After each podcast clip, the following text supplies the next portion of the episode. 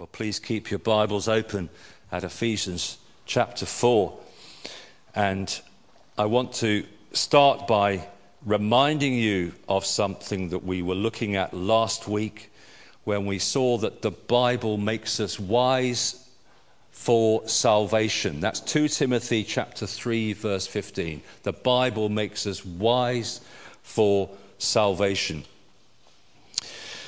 We looked at this word salvation and saw that it is foundational to a right understanding of the state of the world.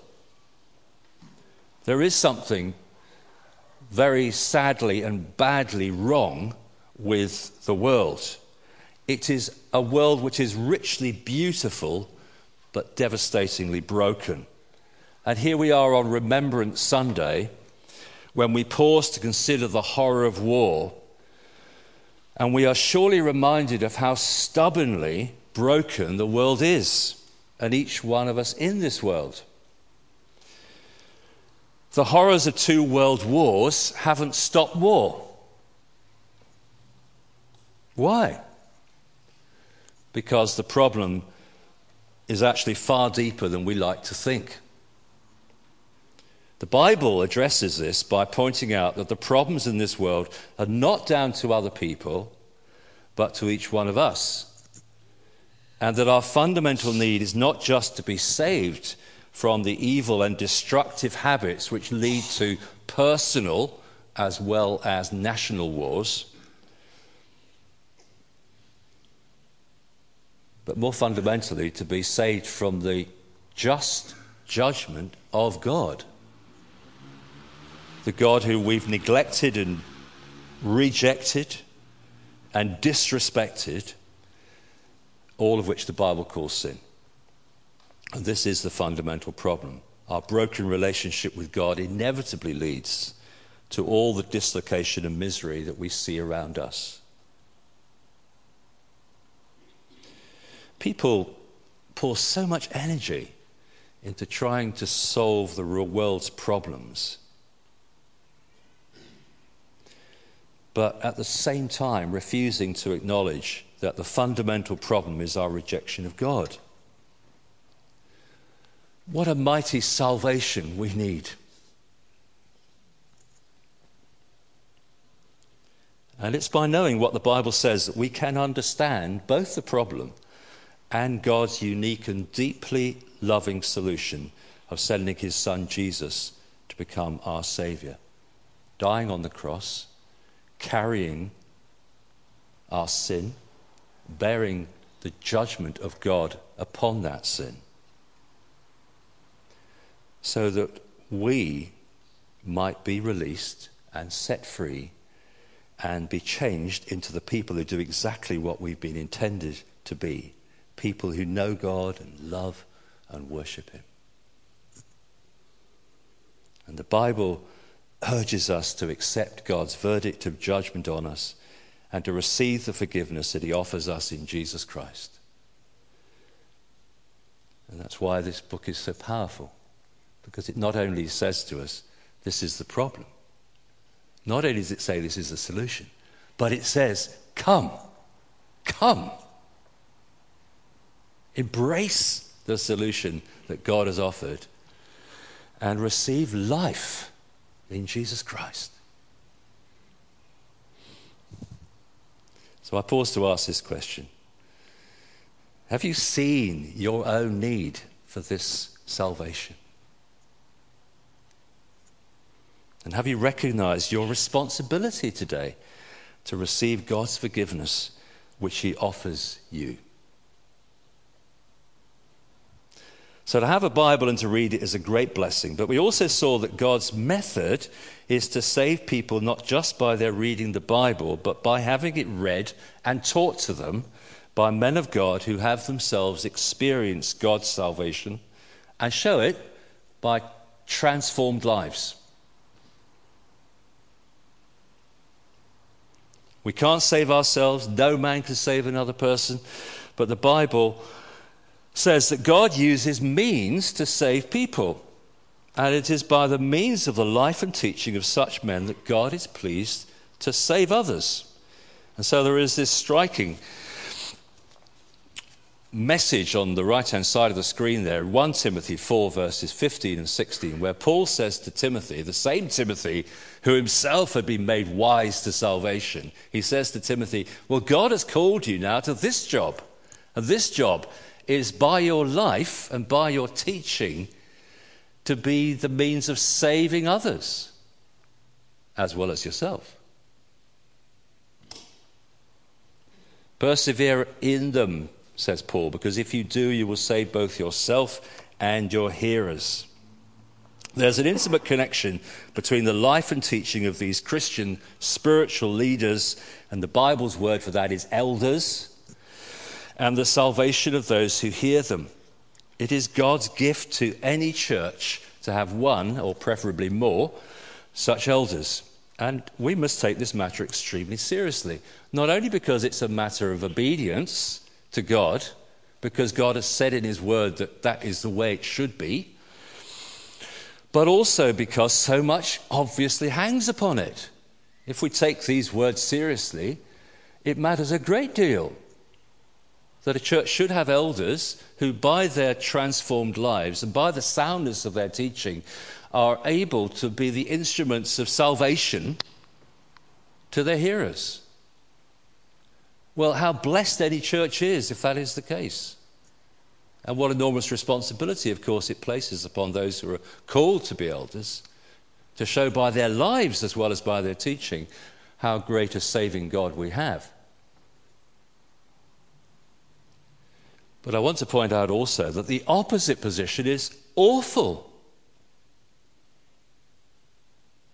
if you have those who are not teaching soundly and whose lives do not demonstrate the saving work of God, what does that mean for those who are hearing these things?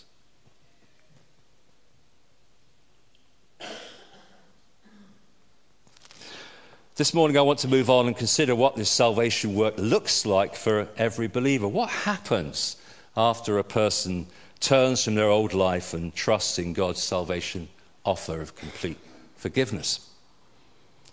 And our reading of Ephesians chapter 4 is very helpful on this point.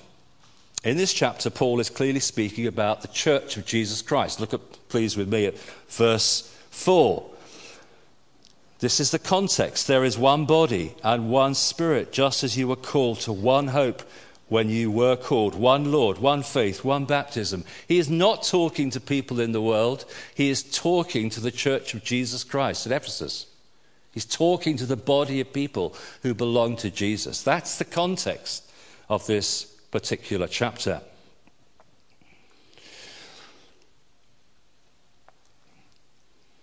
And he goes on to say that the Lord Jesus Christ has not left his people in a fog, in a state of uncertainty, with there being no clarity, no purpose, and no direction about their lives here on earth. But the Lord Jesus has been extremely careful and extremely deliberate in the way that he has established and made things so that this church of his, because it is his church, will flourish, will grow, will be to his glory and praise, and he will not be thwarted.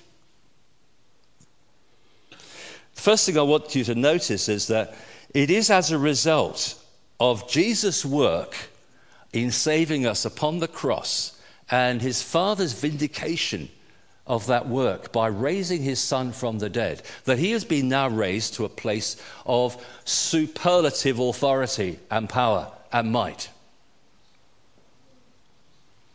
And as he is, as the Bible says, at the right hand of God, the place of honor,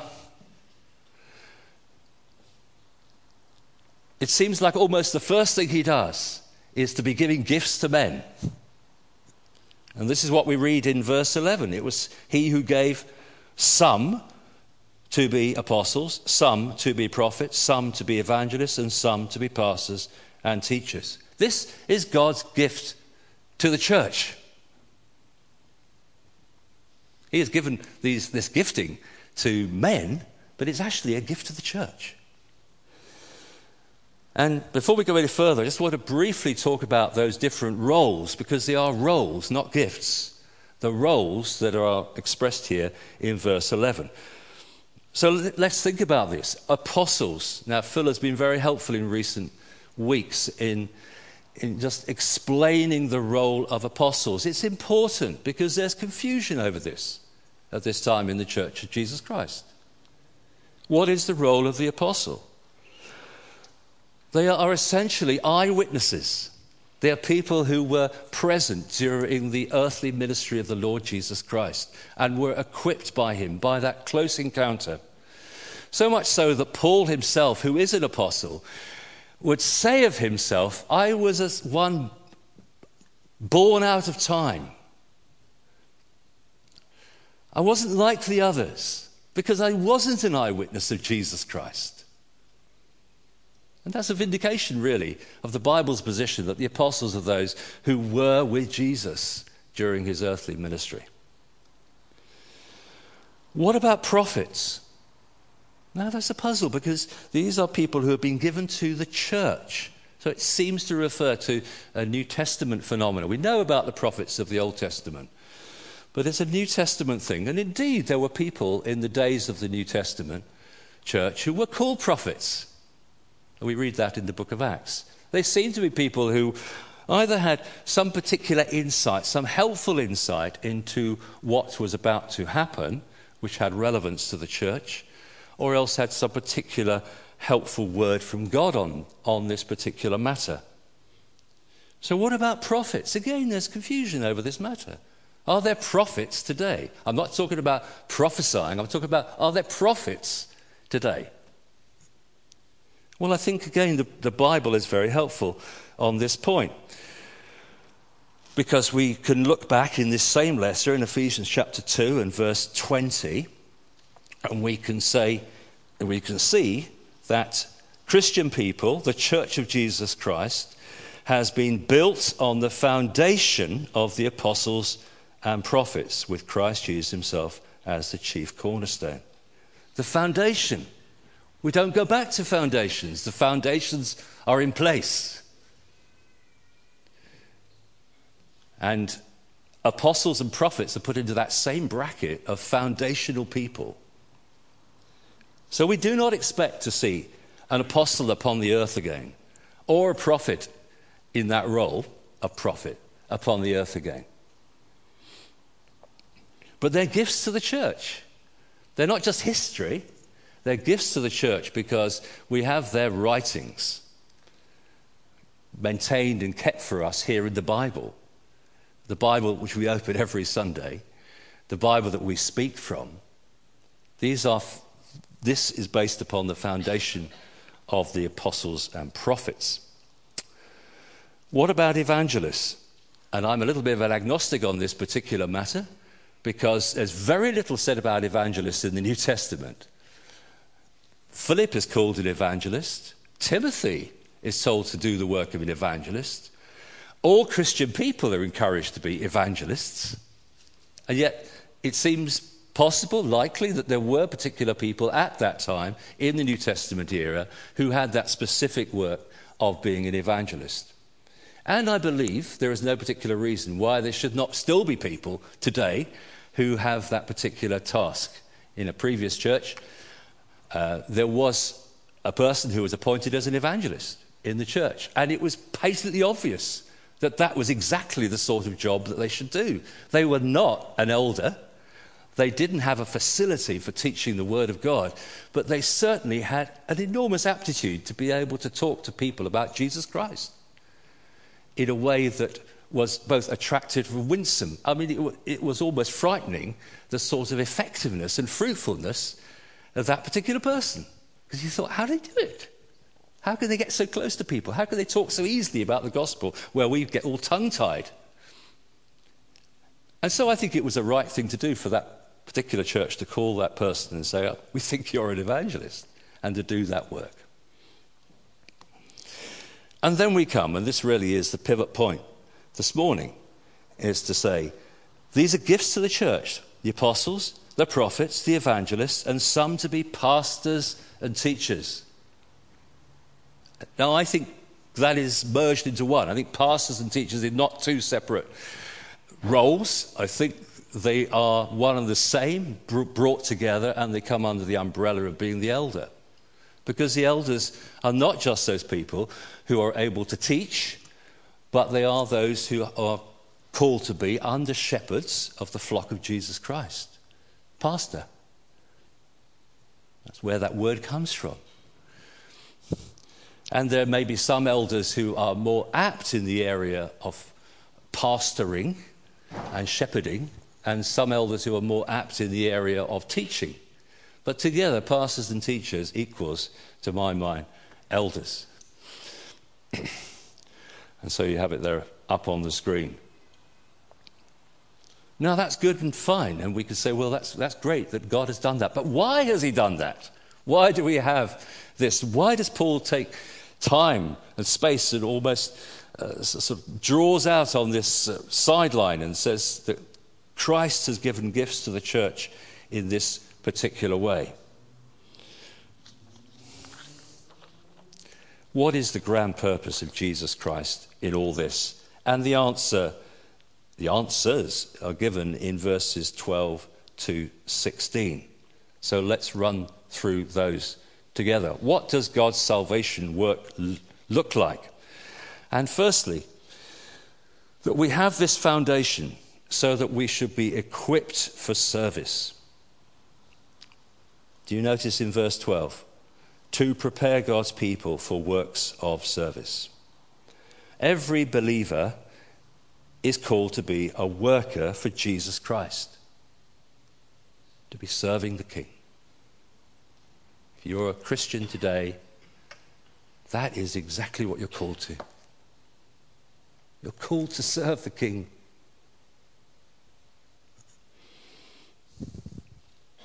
But we need to be equipped. We need to learn how to do this. The word here is prepared. We've spent years not serving the king, so no surprise if we find the idea alien and awkward. We need to learn and we need to be taught what this service looks like and how to do it. And this takes time actually a lifetime.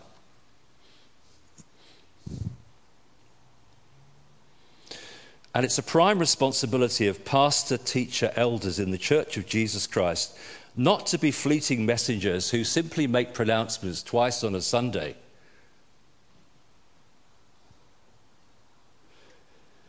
In fact, if that was the case, that would be rather grotesque but rather men who roll up their sleeves and get alongside each and every person in the church to encourage them by words and life example to be serving the king.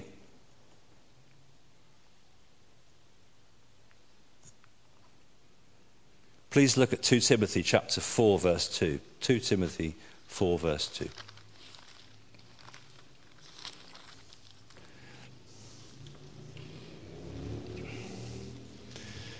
where Paul says to Timothy, Preach the word, be prepared in season and out of season, correct, rebuke, and encourage with great patience and careful instruction.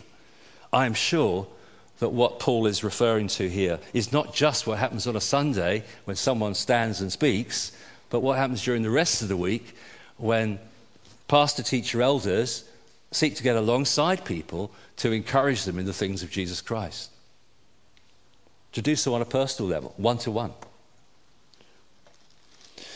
Look also at 1 Timothy 4, verse 12.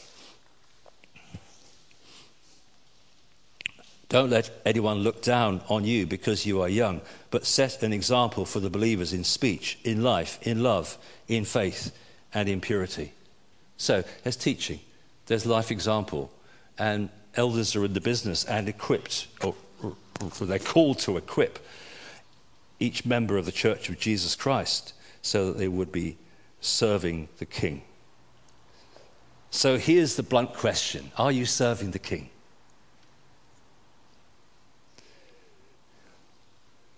And it's not even, were you serving the king, but are you serving the king?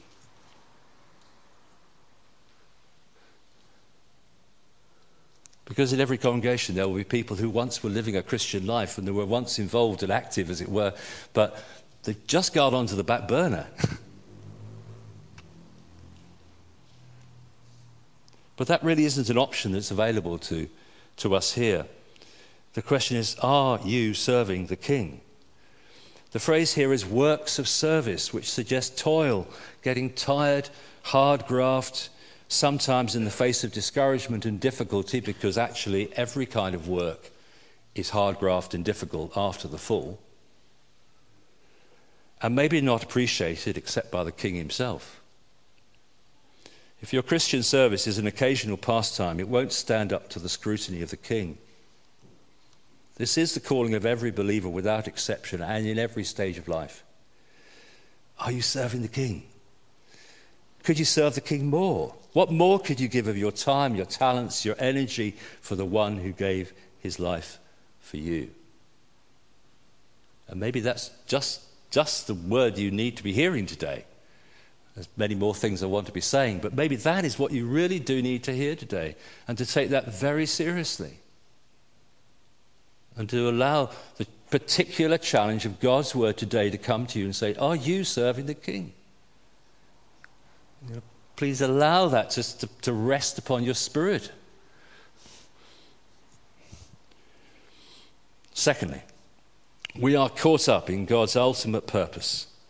Verses 12 and 13. To prepare God's people for works of service, in order that the body of Christ may be built up until we all reach unity in the faith and in the knowledge of the Son of God and become mature, attaining to the whole measure of the fullness of Christ.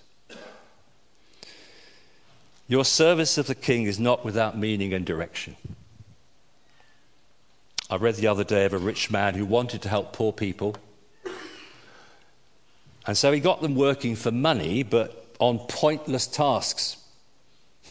There really wasn't any point in the things they were doing, but they were doing something, so he gave them money to do it. Not like that in the kingdom of heaven. Jesus isn't that sort of a king.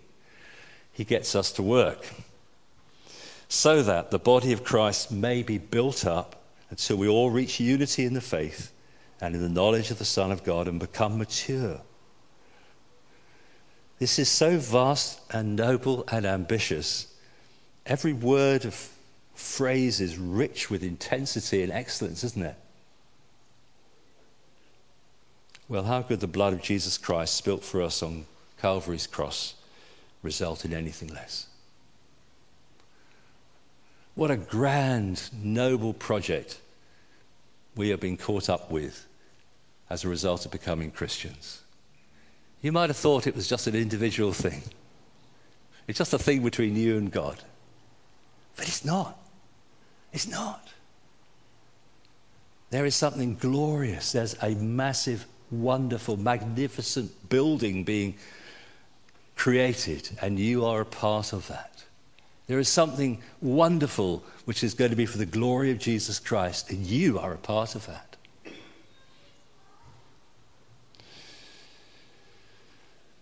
The body of Christ, that is to say, all Christians being built up, all believers reaching unity in the faith, all believers becoming mature all believers attaining to the whole measure of the fullness of Jesus Christ. And who's it for? It's not just for a small group of Christians who lived 2,000 years ago, but it's for the whole church of Jesus Christ and every member of it and in all generations. And, brothers and sisters of Calvary Church, this is written for us today so that we should recognize what a noble project Jesus Christ has introduced us to. I really don't know how to expound this passage other than to suggest that it, this has to be the ambition and longing of every Christian. And if we feel nowhere near the sentiment of this purpose, it would be a good and honest prayer to pray that God would graciously give us such a spiritual appetite and longing. Please turn to Philippians chapter 3, verses 10 to 15, where the apostle says, Apostle Paul writes, I want to know Christ and the power of his resurrection and the fellowship of sharing in his sufferings, becoming like him in his death, and so somehow to attain to the resurrection from the dead. Not that I've already obtained all this All have already been made perfect, but I press on to take hold of that for which Christ Jesus took hold of me. Brothers, I do not consider myself yet to have taken hold of it, but one thing I do, forgetting what is behind and straining towards what is ahead, I press on towards the goal to win the prize for which God has called me heavenwards in Christ Jesus. Thank you very much, Paul. It's inspiring to hear that, Paul. But he goes on to say, all of us who are mature should take such a view of things. Don't just feel that's what apostles and elders and other people do. All of us, all of us, every Christian, is to have such an attitude, such a longing, such an ambition to be growing in Jesus Christ, to becoming fully mature, to be all that God wants us to be.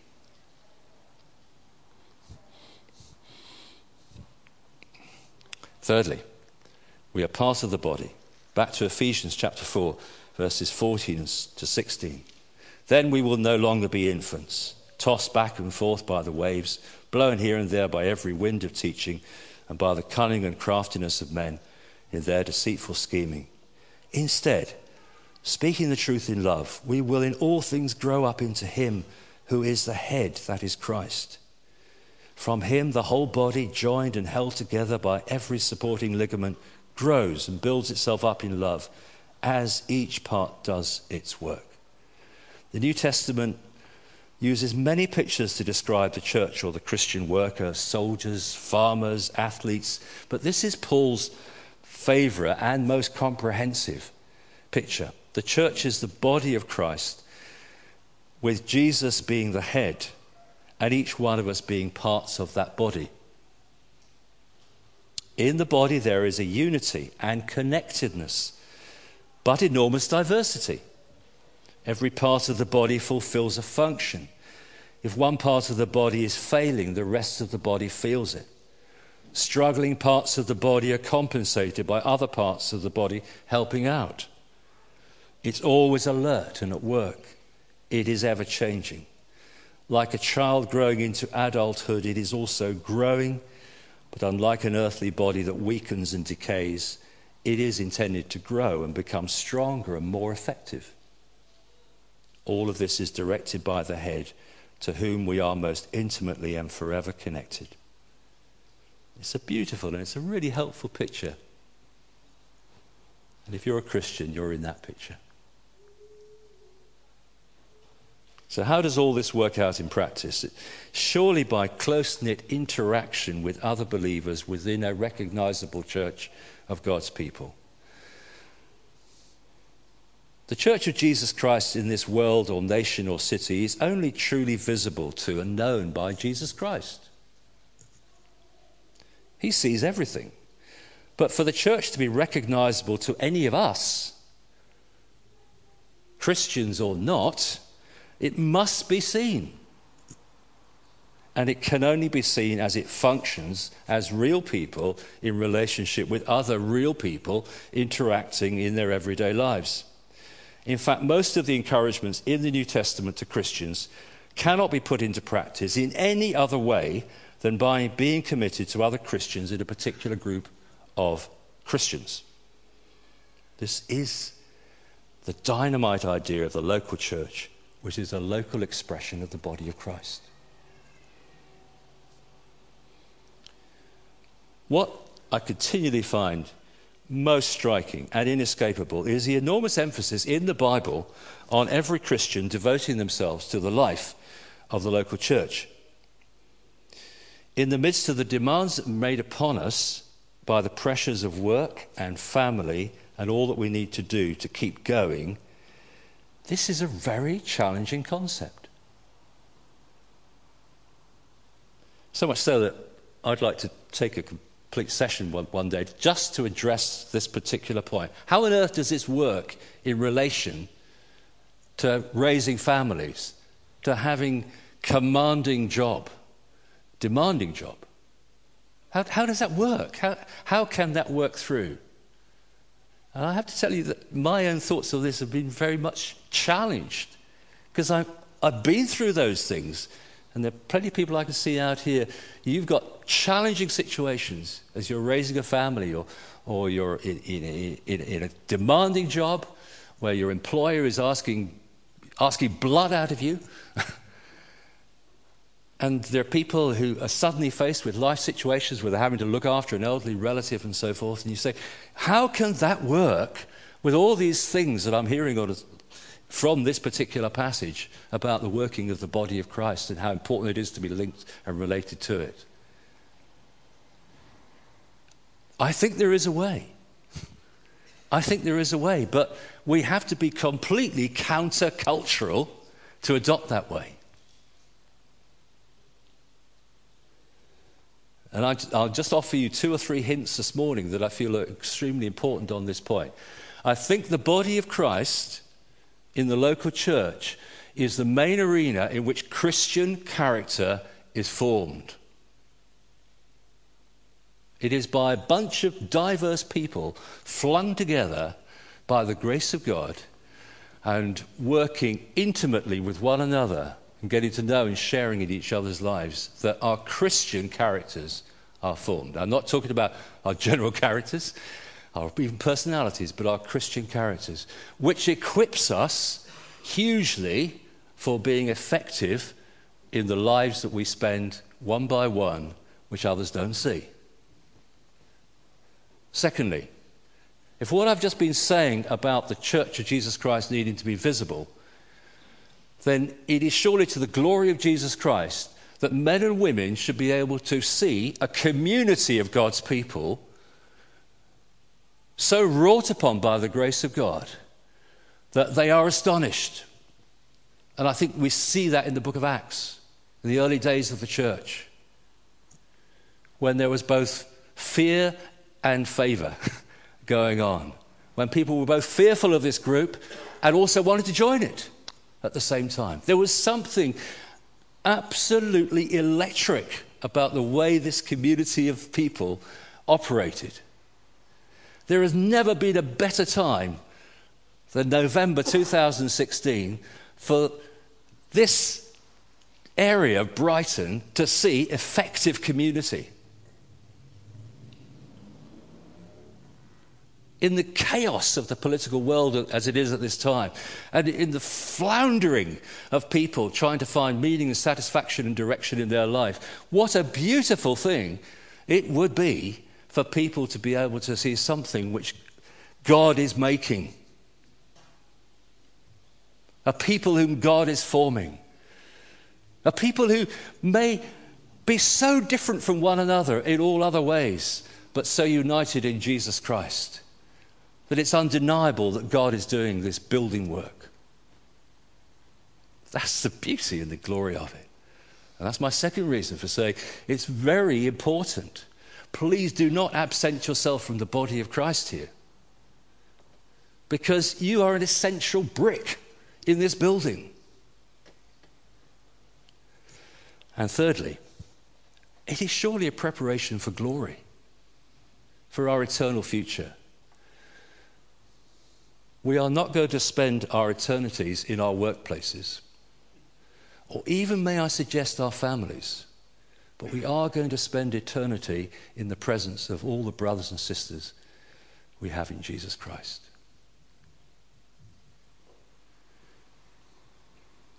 And being a part of the Church of Jesus Christ now in his body provides a wonderful dress rehearsal. we scratched the surface on that subject matter. Let me briefly give you three pointers as to how the body of Christ grows by the king focused service of Christians. Firstly, I want to say we need to live as spirit filled Christians. Ephesians 1 and 2 says this As a prisoner of the Lord, I urge you to live a life worthy of the calling you have received. Be completely humble and gentle. Be patient, bearing with one another in love. Look, I could have given you a, a hundred other passages in the Bible that speak in a similar kind of way. It's a very typical encouragement. I just want you to notice how amazing a thought it is that these kinds of words can be used with an expectation that this will actually happen.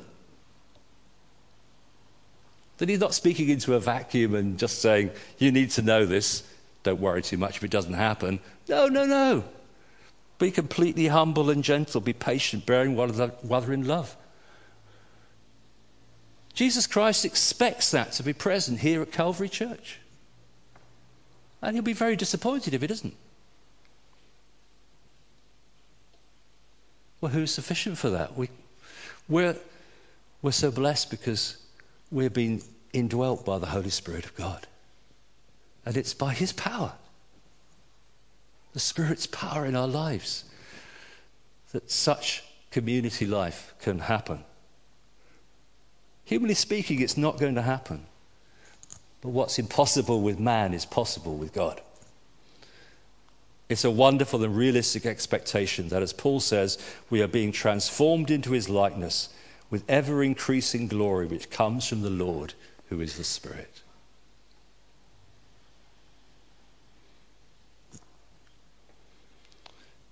Make that your prayer. Living as Christ gifted Christians. In Ephesians 4, verse 7, we read, But to each one of us grace has been given as Christ apportioned it. And then he goes on to talk about the particular grace that is made manifest by the appointment of apostles, prophets, evangelists, pastors, and teachers.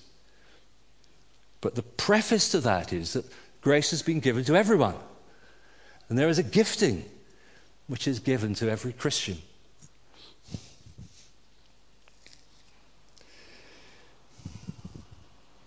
These are the gifts of Jesus Christ. And I'm going to put up on the screen, and you won't be able to read that probably. It's very small.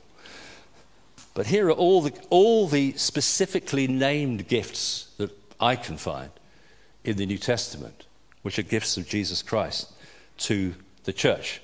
There's a long list in Romans chapter 12 and another long list in 1 Corinthians 12. Prophesying, serving, teaching, encouraging, contributing to the needs of others, leadership, showing mercy, message of wisdom, message of knowledge, faith, healing, miraculous powers, prophecy, distinguishing between spirits, speaking in different kinds of tongues, interpretation of tongues, and gifts of administration. Now, let me briefly comment on that. If Jesus Christ gives gifts to each of his people for the building up of the church, the body of Christ, it is our serious responsibility to personally and together discover what gift He has given to each person and use the gift that Jesus Christ has given us. The list of gifts given in the New Testament are never suggested as being complete, so there may well be other Christ given gifts that are not specifically listed in the Bible record. Most people have a main or primary gift, but may also have other Christ given gifts, which are also to be used. No gift from God is to be neglected or despised, but all gifts are to be tested and approved. Regarding what appear to be more unusual or extraordinary gifts, please remember that this is usually our verdict rather than God's. The list of gifts in the New Testament do not distinguish between ordinary and extraordinary. So we find speaking in tongues and interpretation of it immediately followed by gifts of administration, which many, I'm quite sure, in this hall today would think is a really difficult gift to have. but absolutely necessary. And can I just put in a plea at this time here?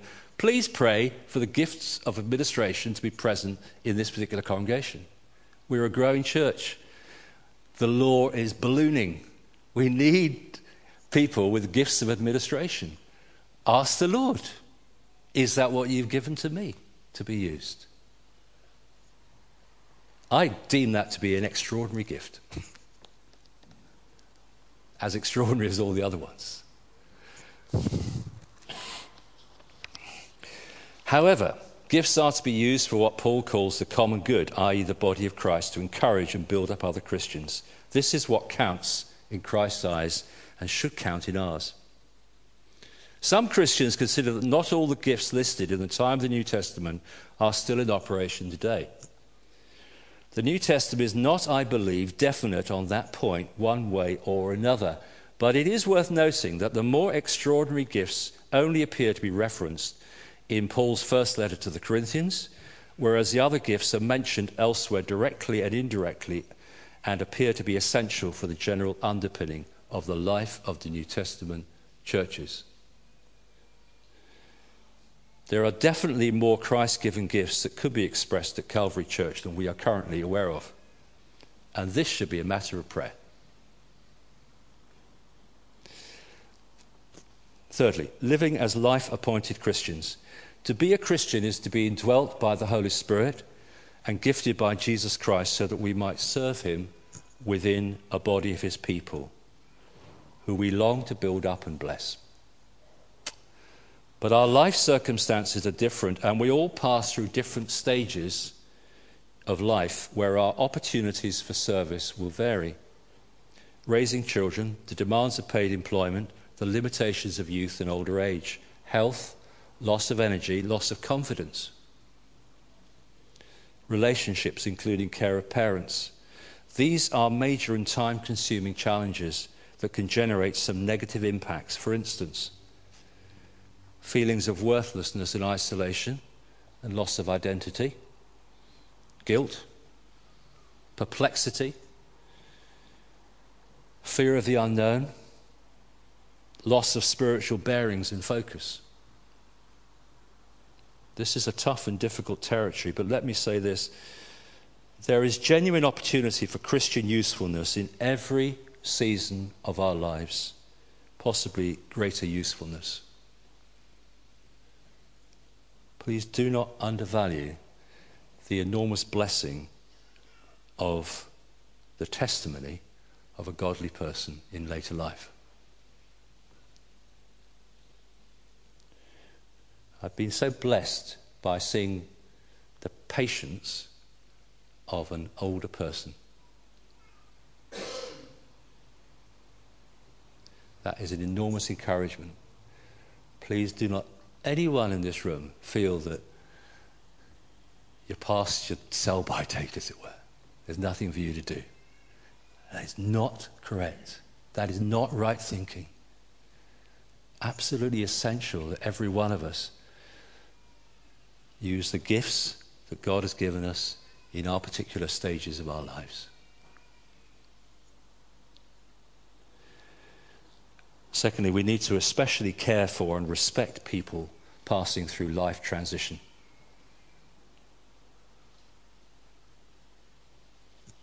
We want to be very thoughtful about this as a church and recognize how upsetting and difficult it can be for people when they move from one situation of life to another. And to help people to, to recognize their value because everybody is part of the body of Christ.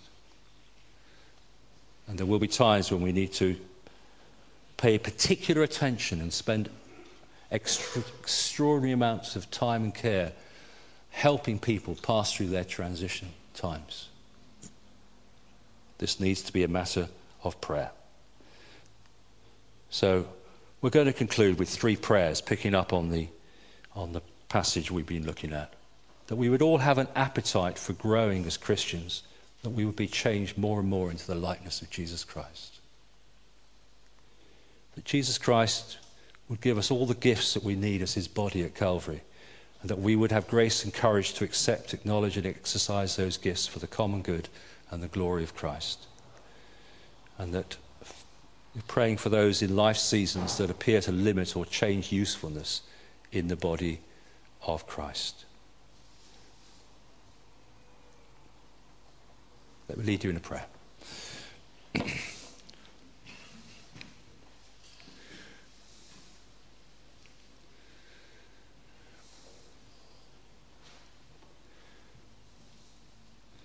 Father, the words are already on the screen. We've thought about these matters.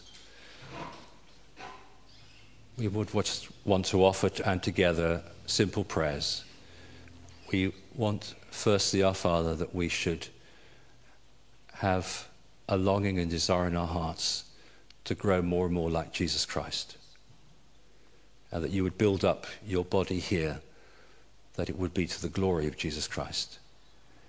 We confess the times, perhaps long times, when we have been hard in our hearts, where our enthusiasm has ebbed away, where we've just got stuck. And we pray that we might once again know the impulses and pressures and longings of your Holy Spirit in our hearts so that we might be the people you want us to be. Father, we pray also for us to be able to recognize and to exercise the gifts that you have given to the body of your people here at Calvary. You know the situations that we're facing and the ones that we will face in the future. And we pray that everybody would be able to seriously engage with this. Please show us, please speak to us. And Father, if we have just got out of that habit and feel very nervous and perhaps even resistant about getting involved in that way, let's pray, Father, that you would soften our hearts in this and show us a way forward. And Father, we do pray with tenderness and concern for those going through life changes which have may lead them with days, moments, nights when they feel very cast down and feel their life is over and there's nothing that they can contribute. But Father, we pray that these will be precious members of this body and that we would love and care and show concern for them and they would find out how they may, in, the, in this stage of their life, so please you. Our Father, these are big prayers, but we thank you that they are prayers, they're Bible prayers, they're the very things that you put before us and have put before us today. And so we are confident as we pray. And we are so glad to know that we are connected to the head, Jesus Christ. We thank you for our marvelous Savior, who is also the great high priest, who pleads and prays for us, and you remember us. May glory be brought to your great name, we ask in Jesus' name. Amen. Amen. So.